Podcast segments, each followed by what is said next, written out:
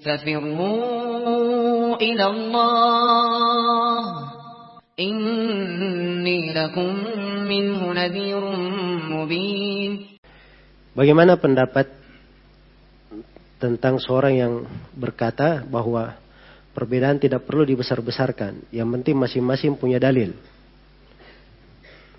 Ya Masya Allah ya. Kalau masing-masing punya dalil, alasannya masing-masing punya dalil, ya. Itu ada yang bagi-bagi di jalan tuh, tahun berapa pernah dapat. Dia katakan dalam Al-Quran dibolehkan zina. Ya. Ada dalil dari Al-Quran. Bahkan ada yang mengatakan dalam Al-Quran dilarang sholat. Loh, apa dalilnya? Ada ayatnya, kamu hafal. Wailul lil musallin. Celakalah orang-orang apa? Orang-orang sholat. Kan celaka, tidak boleh sholat. Ya tidak usah dibesar-besarkan. Masing-masing ada dalilnya. Hah? Begitu? Nah, ini pendapat orang berucap sesuatu nggak paham akibat ucapannya.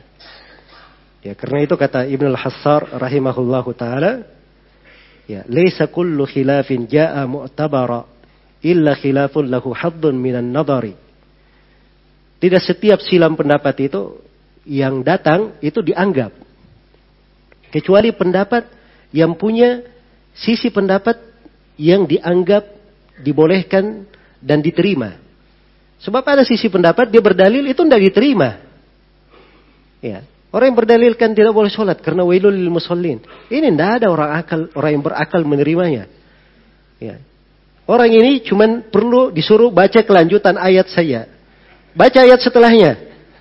Nah, kan jelas ayat setelahnya. Orang sholat yang mana yang dicela. Kan begitu. Karena itu tidak boleh dikatakan bahwa setiap sila mendapat tidak boleh dibesar-besarkan. Ya, yang penting ada dalilnya. Dilihat dalilnya pertama benar atau tidak. Ya. Kalau dalilnya benar, dia ayat Al-Quran, itu pasti benar. Kan begitu. Dia hadith Nabi, tanya dulu, ini hadithnya sahih atau tidak.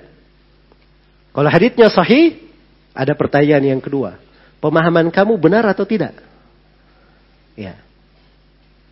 Apa ada dari sisi kaidah-kaidah pendalilan yang membenarkan pemahaman kamu atau tidak? Jelas ya? Terus yang ketiga dilihat pembahasan itu. Ini pembahasan dari hal yang silam pendapat di kalangan ulama kah atau hal yang disepakati kah? Jelas ya? Nah, ini kalau ada hal-hal yang seperti ini, ini bawa kaidah-kaidah baru dalam agama.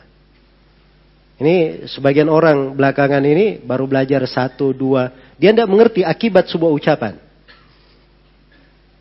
sudah berani bikin kaidah-kaidah baru. Sudah berani buat apa? Kaidah-kaidah baru. Tidak dikenal di kalangan para salaf. Karena itu hati-hati. Dari orang-orang yang seperti ini. Baik. Dan ini saya nggak tahu ya. Ini kadang sebagian orang berucap. Dia mungkin orangnya bagus. Tapi dia tidak mengerti akibat dari ucapan.